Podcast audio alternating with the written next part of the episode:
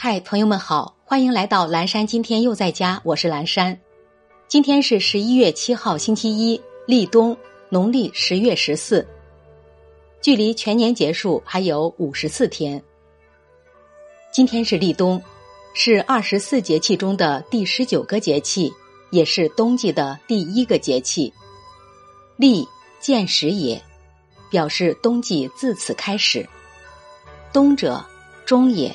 万物收藏也，动物藏身规避寒冷。经过秋收的人们也已将收获收藏入库。